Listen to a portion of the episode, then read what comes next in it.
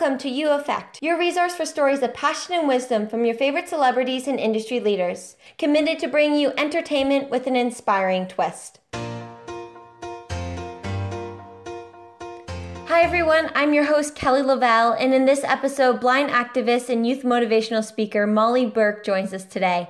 I actually met Molly when we shared the stage at We Day as speakers, and at the time I didn't know her story. I remember watching her on stage, and all of a sudden, in the middle of her speech, she blacks out the entire stadium and she reveals to the crowd that this is what her world looks like, that she's actually blind, and she goes into explaining her story of how she was bullied and her struggles as she lost and her vision deteriorated.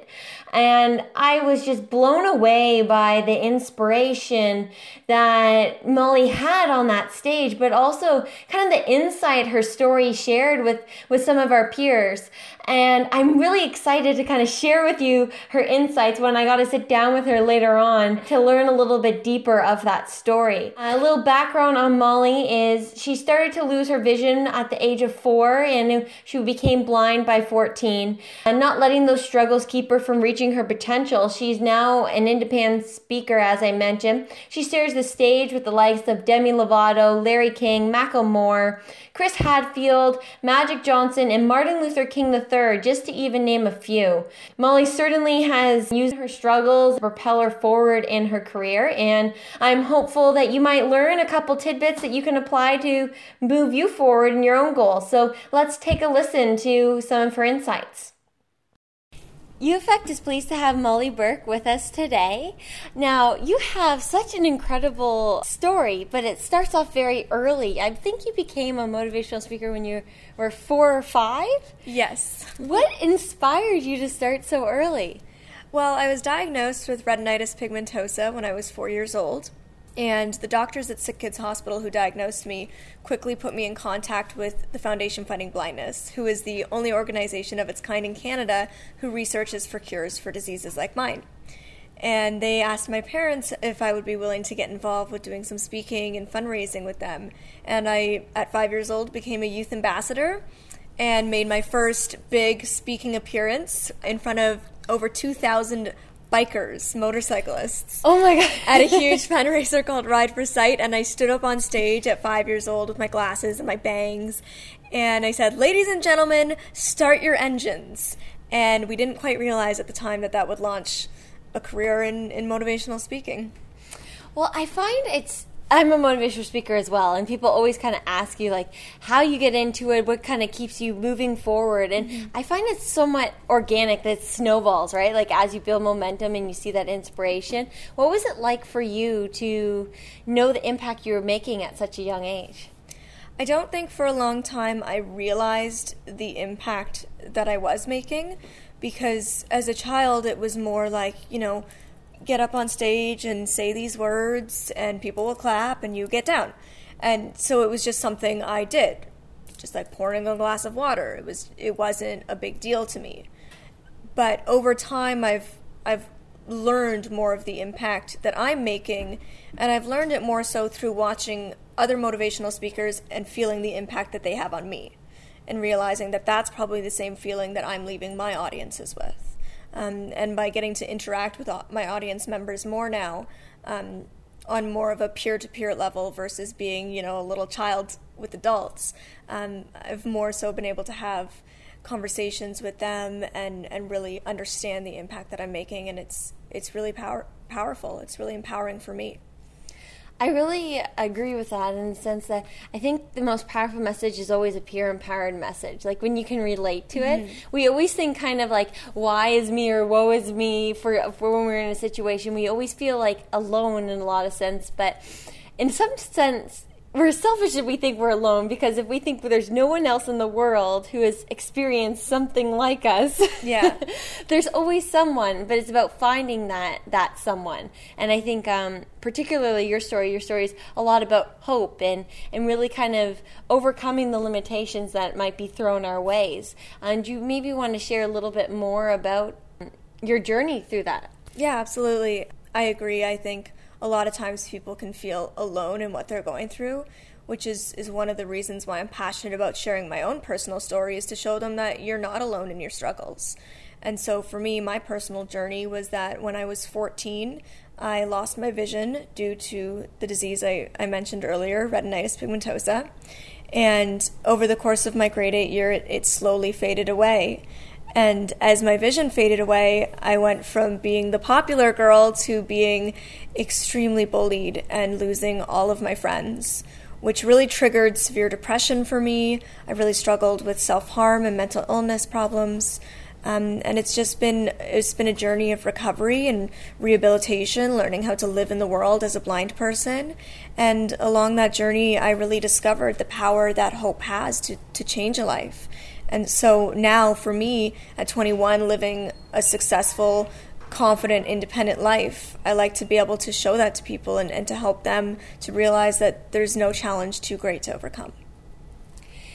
Along that journey, would you say there was like a turning point for you? Like when you went from your struggles and, and your depression to becoming kind of this conqueror and taking things on. Um, what, what made that turn for you? There was a lot of things that went into my recovery, and recovery in itself is a journey. There's no one thing that can make you better. There's there's no one pill or one person or one thing you can do that's going to solve all of your problems. Um, so for me, my journey to recovery included, you know, seeing a psychologist and getting my mental health in check, uh, getting my physical health in check by starting to do yoga and eating right, uh, seeing a nutritionist, it was finding spirituality. It was finding passion. So finding something I felt like I was good at, which for me was music. It was a great outlet, a release for my emotions, um, which was really healthy for me to be able to do and it was it was finding my voice again. So starting to public speak again and starting not only to just speak about what the Foundation Fighting Blindness does, but starting to speak about my own journey. And I, I found that to be very empowering, using my voice, taking my voice back from the bullies and the depression that had stolen it. I think that's that's really powerful. Uh, finding your voice in that in that light is really what I think can guide anyone when in through regardless of what struggle that they're having is really almost embracing who you are and mm-hmm. and advocating for that voice. Because regardless of the struggle itself a lot of times that voice can become very small and we can feel like we don't have one. Do you have any advice for other peers out there on um, how they can find the courage to find their voice or to speak up like you have everything I think everything in life is is a journey and there's no one thing that I can tell somebody, you know, this is going to work for you. Yeah. Because we're all different. And so it's just about um, finding the strength and the will inside you to, to want to, to work towards it and, and to want to reach out to others, to find support, um, to find passion in your life. And through your journey, you've met a lot of passionate youth now. Through you've spoken to stadiums of twenty thousand and more. Um, it has. What would you say is the the the potential of our generation? Like, what would you say? Let me rephrase that. What would you say the the quality that's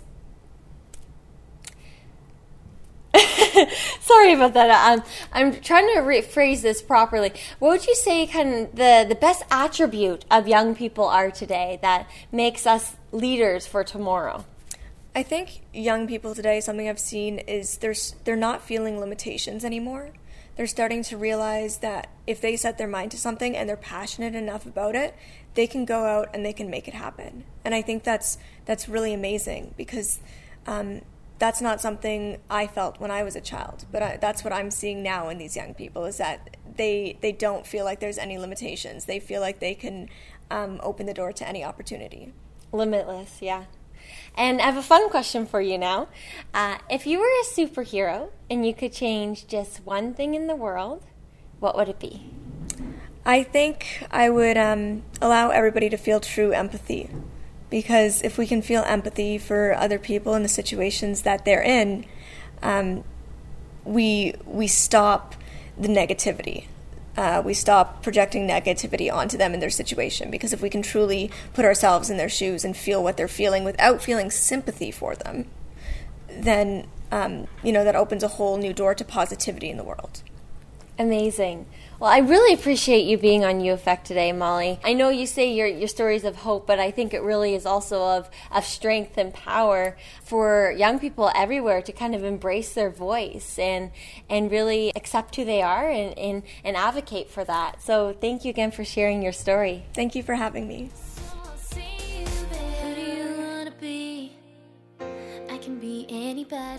Thanks for tuning in to U Effect. I'm your host, Kelly Lovell. For daily inspiration and insights, you can follow me at Kelly A. Lovell on Twitter, Instagram, or Snapchat. And until our next episode, remember change starts with you.